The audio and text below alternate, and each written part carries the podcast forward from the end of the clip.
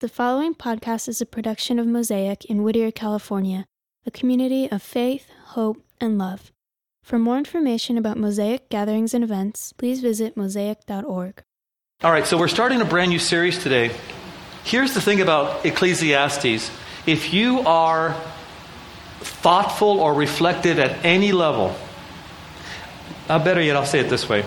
If, if life doesn't bother you, I mean, if you feel good about life, some levels, you know, you just not might not be really asking the right questions. I mean, if you are not once in a while upset or confused about what's going on, then you might not really be observing what's happening, you know?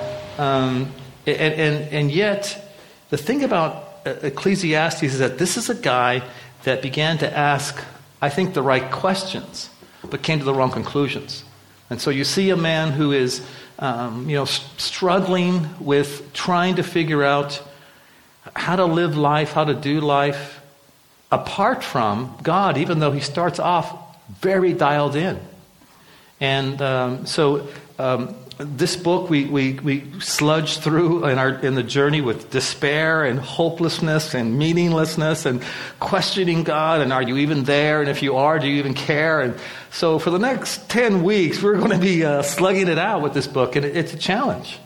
In fact, this book, like Esther, was a book that, or, one of two books, that, that the, uh, uh, uh didn't make it into, almost didn't make it into the Old Testament because it, it seemed to be such a faithless book. And the reason why Esther was questionable is that it's the only book in the Bible where the name of God is never mentioned. Though, oddly enough, the name Esther is, um, it comes from the derivative to, to mean hidden. And so you see God behind the scenes in the book of Esther, but not named out directly. So, you know, let me, uh, let me, let me, uh, let me not assume that any of you know anything about Solomon, other than maybe the name sounds familiar. You know, the wisdom of Solomon is a kind of a proverb we use now in our culture. Um, the, you know, as wise as Solomon or as rich as Solomon. But Solomon is King David's son. And to feel perhaps what that means, I don't know if any of you have ever had a father whose shadow you lived under. He was maybe uh, like my poor kids, they must suffer so much. And. Uh, Not really. At any rate, the thing is, is that so here's suppose your dad was this like, you know, Colin Powell, just a great military hero, and and he also was as popular as Bono. He was a musician as well. And he wrote powerful lyrics and created terrific music that that it wasn't just around the campfire with the family. Let's all sing along, you know. I mean, people bought your, your dad's records. Your dad is cooler than you. Let's just put it that way. And, and he could still beat you up and your friends on his bad days. He's a killer, strategist. He was the kind of guy that could take 12 loose clans and tribes and forge them into a nation and, and earn their allegiance. Everything that David had, he had muscled through to earn it. He was a guy's guy. He was a, a, a you know a man's man, and and and uh, he was a redhead. So I mean, you know, everyone has a fault. And uh, no, not.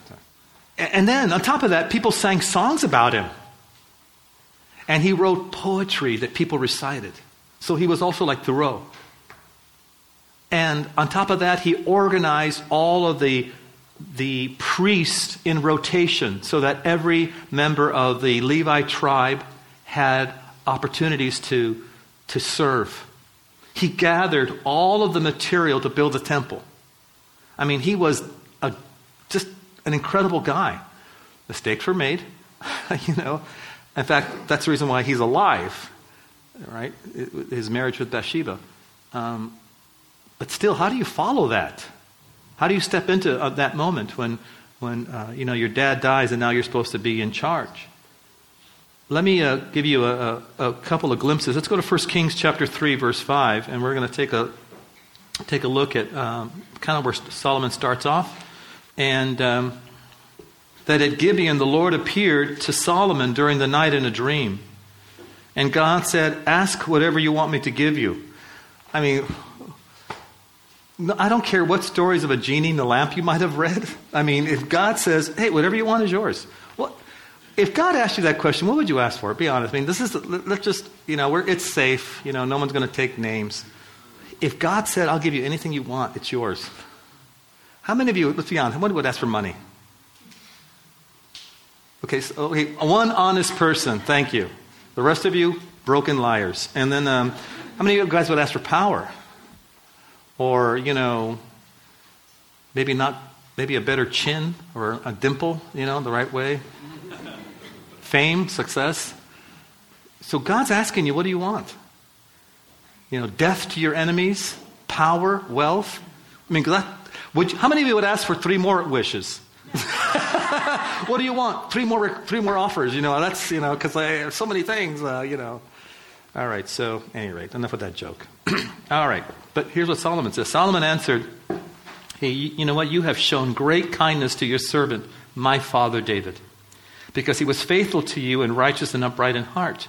And you have continued this great kindness to him and have given him a son to sit on his throne this very day. Now, O Lord my God, you have made your servant king in place of my father David, but I am only a little child and do not know how to carry out my duties. Your servant is here among the people you've chosen, a great people, too numerous to count or, or number. So give your servant a discerning heart to govern your people and to distinguish between right and wrong, for who is able to govern this great people of yours? Wow, I, I love this that this man who was raised in a palace. He had the best food. This guy never slept out in a cave. He was never afraid for his life. He never really struggled. You know, he never, he doesn't have ashy elbows. You know, this guy is well creamed, lubricated, perfumed, and groomed. So much like me. And, and, um, and so this is not a, you know, I, I, don't want to say he never worked an honest day in his life, but I mean, you know, you, you're the king's son. I mean, what do you really, what do you do all day? But yet, he didn't think that just because of his wealth or his position, that he had the ability to care for and manage and rule a, a kingdom. He was really aware of his shortcomings. And so when God says, I will give you what you ask for, what he asks for is not death to his enemies, not wealth, not power. Just help me care for the people that are here. Verse 10 The Lord was pleased that Solomon had asked for this, so God said, Wow, since you have asked for this, and not for a long life or wealth for you, nor asked for the death of your enemies, but for discernment in administering justice, I will do what you've asked. I will give you a wise and discerning heart how wise? So that there will never be, never have been anyone like you, nor will there ever be. And more, uh, uh, moreover, I will give you what you have not asked for, both riches and honor, so that in your lifetime you will have no equal among kings. And if you, and, now this is not a, uh, you know, that first part of the promise was non contingent. I'm just giving this to you as a gift. This is my gift to you is wisdom. Now, here's the contingent part the part that Solomon has to do. And if you walk in my ways and obey my statutes and commands as David your father did, I will give you a long life. Then Solomon awoke and had realized it had been a dream. He returned to Jerusalem, stood before the ark of the Lord's covenant, and sacrificed burnt offerings and fellowship offerings. Then he gave a feast for all his court. So Solomon is going to get wisdom that no one else has ever experienced. Uh, you know, he's, you know, Einstein plus, and um, on top of that, he's going to be wealthy. And, and by the way, I think this is what has made most followers of Jesus. Um, you know, we somehow have this idea that if when we pray and ask God for wisdom, that we'll get what we really want death to our enemies, wealth, and power. You know, it doesn't work that way. Um, so God gives Solomon what he asks for, the wisdom, and then he gives him what he doesn't ask for because he trusts him because of what, you know, his condition of his heart with everything else. Like, I'm going to give you wisdom, but you'll learn how, you, you'll have to use this wisdom to manage everything else I'm going to give you. But here's the part that you play, Solomon. If you listen to me, if you follow my advice, if you follow my commands, if you imitate my lifestyle, if you live by my principles, I will even give you a long life. Okay? All right. So he has this powerful moment. Now, you know, um, still, I mean, okay, so God told you all this that you're going to be and have. How do you still earn the allegiance of a nation? What do you do? Verse 16. Now, two prostitutes came to the king and stood before him. One of them said, My Lord, this woman and I live in the same house. I had a baby while she was there with me. The third, on the, the third day after my child was born, this woman also had a baby, and we were alone. There was no one in the house but the two of us. And during the night, this woman's son died because she lay on him. You know, I, you know, some of you are parents, and some of you have nieces and nephews you've seen grown. I just think, oh my gosh, the horror of waking up to your child who is, you know, cold, you know, and, and stiff, and that, that horrible grayish green sometimes that uh, people uh, get when they pass away. So, okay. Anyway, so she got up in the middle of the night and took my son from my side while I was, your servant was asleep, and she put him by my breast and put her dead son by my breast. And the next morning I got up to nurse my son, and he was dead. But when I looked at him closely in the morning light, I saw that it wasn't my ch- the son that I had born. The other woman said, No, the, the, living one is my son. The dead one is hers, or yours. And, and so the first one insisted, No, the, the dead one is yours, and the living one is mine. And so they argued before the king, and the king said, Enough. This one says, My son is alive, and your son is dead. While the other one says, No, your son is dead, mine is alive. Bring me a sword. Now, so far, doesn't sound so wise, doesn't he? more like a wise guy in the mafia, you know? So they brought a sword to the king. Then he gave an order cut the child in two, give half of one, half to the other. I know I'm paraphrasing. Verse 26 The woman whose son was alive and was filled with compassion for her son and said to the king, Please, my lord, don't kill the living baby. Don't kill him. And then the other woman said, Neither I nor you shall have him. Cut him in two. Then the king gave this ruling Stop. Give the living baby to the first woman. Do not kill him. She's his mother. And when all Israel heard the verdict of the king had given, they held the king in awe because they saw that he had wisdom from God to administer justice. So he establishes his credibility with the people. And, uh, you know, uh, some of you have seen paintings rendering this, this moment, and uh, I think maybe we even kind of lose the impact of the moment because we already know the outcome, you know, what would happen. Um, but uh, incredible, incredible experience for Solomon to have this dream in the city he was staying at, goes to Jerusalem, connects to God with the burnt offerings, which were sacrifices for your moral crimes. The fellowship offerings were to enjoy God's presence and then he goes to work the next day, and, and then the realization of what God had given him is manifested. And I think that here's, here's the first thing I take away from this thing as a principle. You always end up living out who you are, period. Um, you know, you eventually you give yourself up, you reveal who you really, really are. You know, when there's, I think, the most deception going on usually when you're dating, you know, you, you want to put out that image of, you know, who you want to be, right? And then you get married and then you are who you are. But, but generally, see, in this, in this respect, for Solomon, this moment before these, this people is something he could not have prepared for. Look, I, I guess to feel this, and then the way I'm reading it, is that Solomon was given something that he did not earn, did not deserve, for God to care for his people. It was a gift. Wisdom was a gift to him. And, um, and it was a gift to the people. And um, so, first of all, again, you, you, you, always end up showing who you really are, no matter how much you try to cover it, number one. And the number two, understand that the work uh, of God in your life, this act of kindness to restore us and, and, and heal us, is meant for us to be a gift then to the communities and humanity uh, that we find ourselves in. So now let's jump over to Ecclesiastes because this is where it seems, you know, what happened? The story changes. Chapter 1, verse 1. the words of the teacher, son of David, king in Jerusalem. Meaningless, meaningless, says the teacher, utterly meaningless. Everything is meaningless.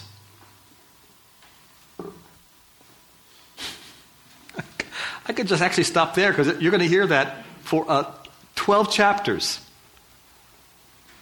Um, that's it. I, I recall um, I was talking to a friend whose wedding I officiated in January, and uh, she was going back and forth like, God, I don't know if I want to get married. I want to. Get, I don't want to be single, but I want to be married. And, and I, I said, you know, I, I, don't understand the conflict. You, you, love this man, he loves you, and you know, you know, you're you're you're in your 30s and you wish to get married. He wants to marry you. Why don't you just get married? I mean, you know, Lily, Lily and I got married when we were 21, right? You know, oh, it was easier back then. I, always, why? Think we were lonelier or, you know, more desperate? I mean, what, what made you think it was easier? It was just as freaky, weird, and risky and fearful, you know? And, and there is a point to the story. I recall, and Lily and I were almost on the same page, or la misma página, that um, we were both dating people. Okay, we were both living with people. But the thing is, is that um, we had gotten to a place where we realized that in, in, in our, our, our quest or, or, desire for, for love and romance that we were just not finding it, obviously. But that we realized that even if we made more money or had more opportunities or resources, that it was just going to be the same thing.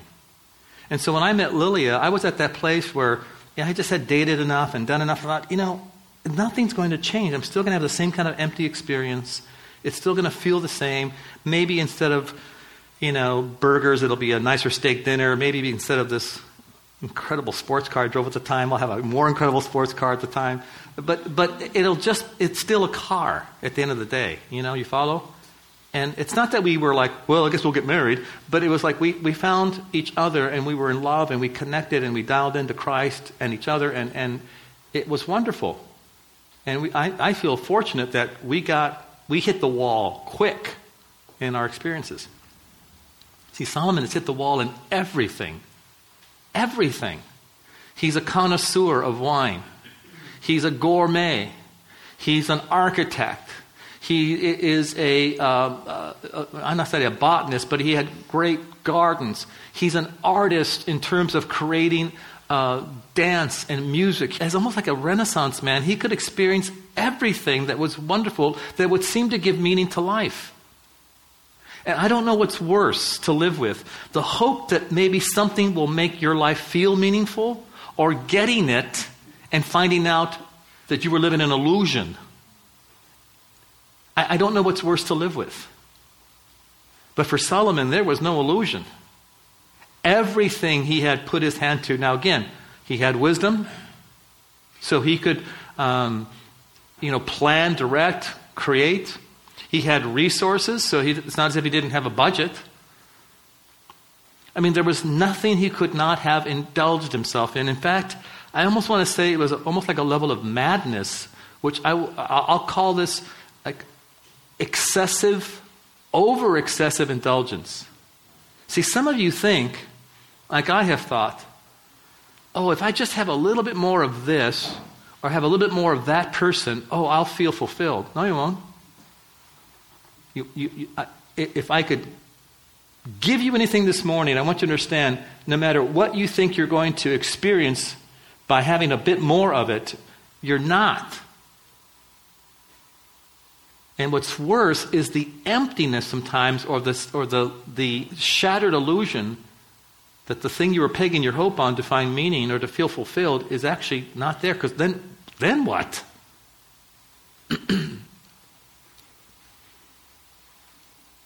And I think, you know, here's, what's, here's the reason why this book almost didn't make it to the canon, as I said before.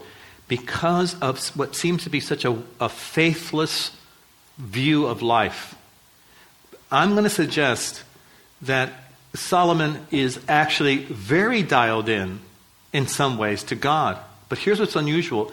In the first passage we read, Solomon uses the word Lord and you know, you'll see it in your Old Testament Bibles. It's the word Lord. All the letters are in caps, but they're lower, but they're they're smaller.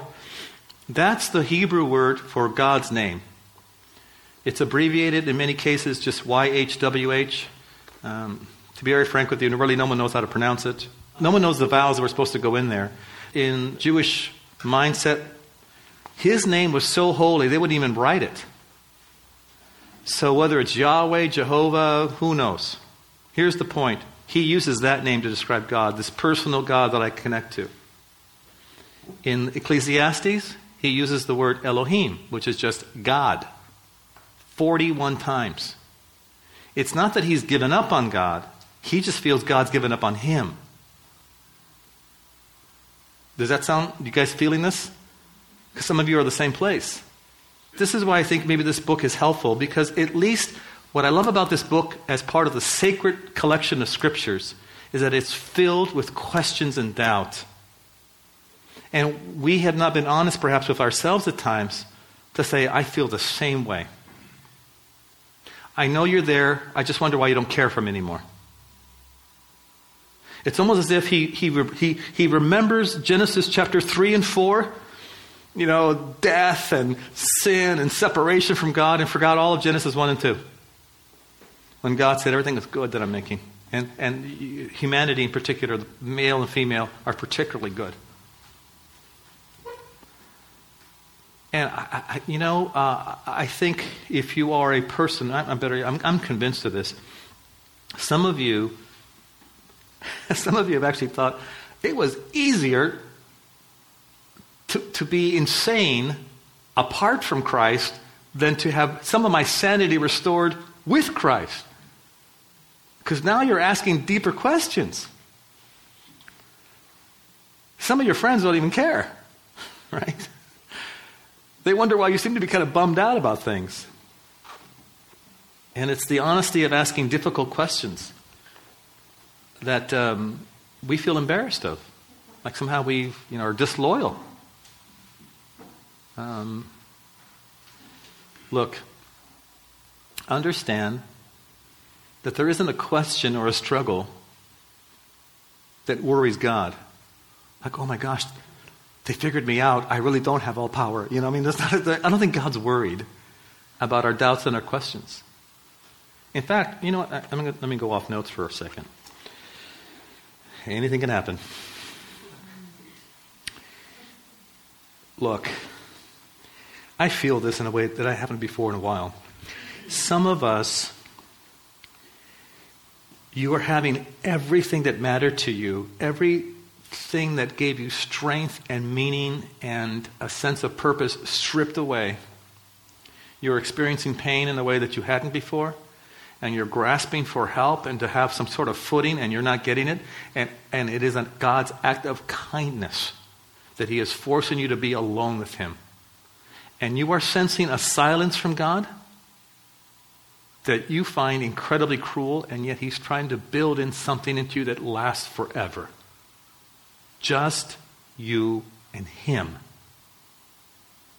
He's attempting to build in faith in you that is not dependent on any other apparatus, any other support, any other thing. Who are you? If I remove everything from you and it's just me, am I enough for you?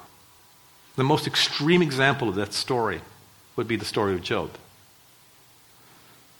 And, Solomon, you know, I, I want to say that Solomon got to this place probably not by accident, by his own choices. I mean, this, he just sees the meaningless of life because he's done everything over and over. It's like, I've been there, I've done that, and nothing matters. I believe in God. He just seems distant and uninvolved. And if, and if God is distant and un, uninvolved, then what's the point of God? Right? See, I, don't think many of you, I mean, if you came to church this morning, even if you don't call yourself a Christian, I, I think you, you are at least at a place where you're hoping this makes a difference. But if God doesn't care, and if God is uninvolved, and if God's too distant, you know, classically a deist, right? Who you are, then what's the point? And that's where Solomon is. And what makes it worse, here's what makes it worse for him, I think. It's because he had experienced such a dialed in relationship at one time. Isn't that what makes a breakup difficult? because you were very, very close at one time with someone, and then, the, then there's a separation. I mean, if you're not really close to somebody and you no longer see them, it's like, oh, all right. Let me go get a torta. You know, you really don't care. That's a sandwich for our Caucasian friends.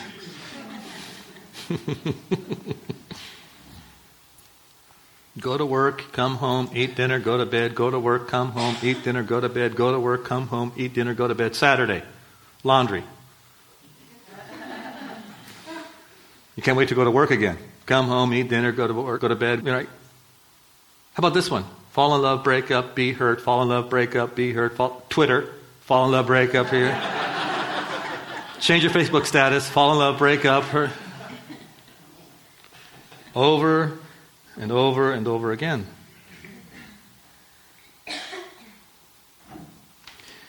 Solomon forgets when God says, I'm going to make humanity in my image, and it's very good. All he remembers is that God said, You were dust, and you're going to go back to dust. And that's where he's living, right there.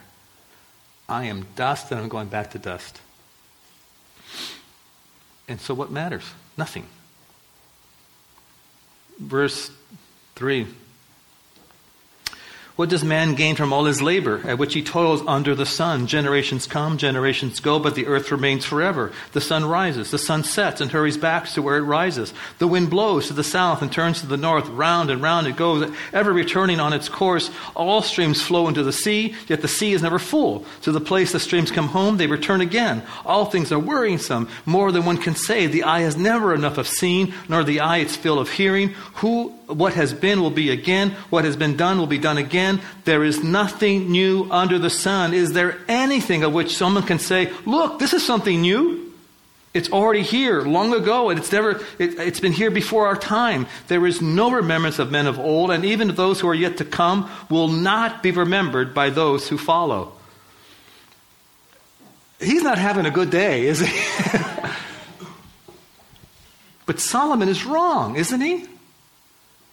Some of you want to say, yes, but it feels so right, you know, like you and Mrs. Jones. See, so there's like three or four of you that are old enough to remember that. Been there, done that, nothing new under the sun. Why is it that Christians think that's a gift to us? There's nothing new under the sun. That is ridiculous. That is not the truth and it's a lie. The man who says, meaningless, meaningless, is probably not a life guide.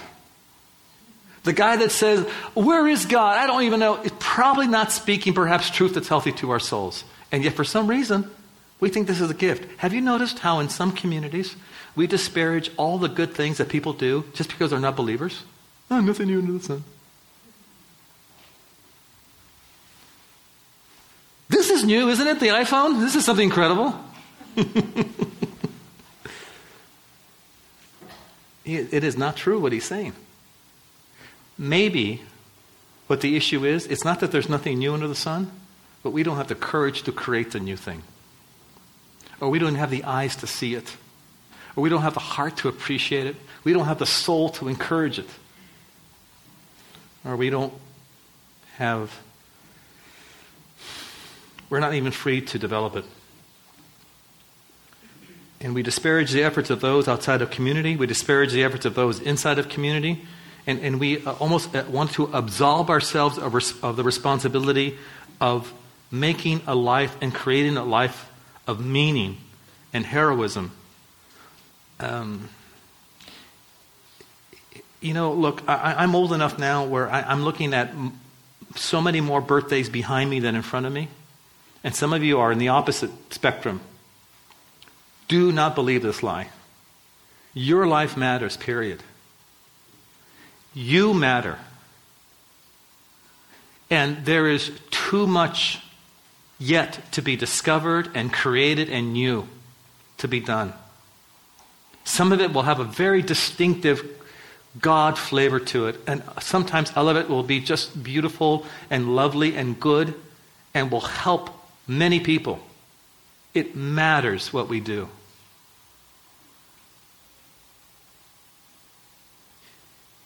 We know this is not true intuitively. Even most of you have a Bible on your lap, you have something that, that, that's divided in half, and one's called the Old, the other one's called the New Testament, the new agreement between God and humanity. We have a new federal head of humanity called Christ. Here's something new the virgin birth. No matter how many daughters have told their dads, I've never had sex, I don't understand this. It is just, look, there was only one virgin birth. You know, that's uh, never happened before, won't happen again. Here's a new command.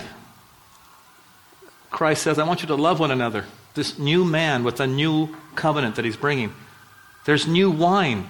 And, and in the scriptures, this is a metaphor for this great new movement of Spirit of God, right? There's new creations. 2 Corinthians 5:17, right? God says, "Look, if you connect to me, if you make a focused commitment to follow me, I will make you a new creation." Here's something new, a guy that comes back from the dead. Physically, literally walks out of the grave. Not a spiritual resurrection, not a mental resurrection, not a resurrection of my heart but something that's physical and literal. He walks out. That's that's kind of new. I mean, there's I don't know. I, okay, maybe Lazarus, but this is a guy that did it on his own. Comes out. By the way, have you ever wondered why? Uh, it's kind of amusing. I think it's silly but amusing. I, I love this fact that when Jesus goes to that gravesite to call Lazarus, he does say, "Lazarus, come forth." Because I thought if he didn't say just Lazarus, everybody would have come out. You know, you know. So so, just Lazarus, sorry. so close, you know. okay, that's. I, I, know there's a special place in hell for me, but I, this is how my mind works. One too many zombie movies, and I, I you know. All right. Airplanes are new. The moon landing is new. The internet is new. And, and, and the world is still waiting for your new. Look, it, it, as we start this journey, for some of us, it's going to heighten maybe your sense of meaningless or despair. For some of you, it might heighten the sense of futility that you're, that you're feeling right now. Here's what I want to caution you before we go on this journey, because it is kind of dangerous. It's risky. Because it, it'll, it'll, it'll, it'll filter up more doubt, it'll filter up more questions that you've struggled with. Join me in this journey. But the first signpost I want you to see is that when Solomon declares there's nothing new under the sun and everything is meaningless, that it's a lie. And he was not speaking the truth. I know this book's in the Bible. I get that. And the Bible honestly, correctly records everything, even somebody else's brokenness and dishonesty. He was not declaring the truth. He was declaring how life feels and what he was experiencing if I disconnect from God. Let me pray with you, and then we're going to dismiss this morning. Father, as we, as we start this conversation for the next nine weeks now, and then Easter coming up and all of that, um, what I pray is that you help me and help us in this community navigate some of this choppy water of doubt. That you help us wrestle with perhaps our questions and our faithlessness, what feels like faithlessness. It, we, sometimes we feel so wafer thin, so gray and fading. Not transparent, but just wafer thin. And what we want to feel is the robustness of your presence in our souls. To be energized by you, to believe once again, to experience joy, to experience pleasure, not just for the joy and pleasure's sake, but so that so your life is flowing through us and ministering to and caring for others. And so to this end, we'll take this journey looking forward and our eyes focused on you not looking at the past, just moving forward, our eyes focused on you. Bring us home, I pray. In your son's name. Amen. Thank you for listening to this production by Mosaic Whittier, a community of faith, hope, and love. For more information about Mosaic gatherings and events, please visit mosaic.org.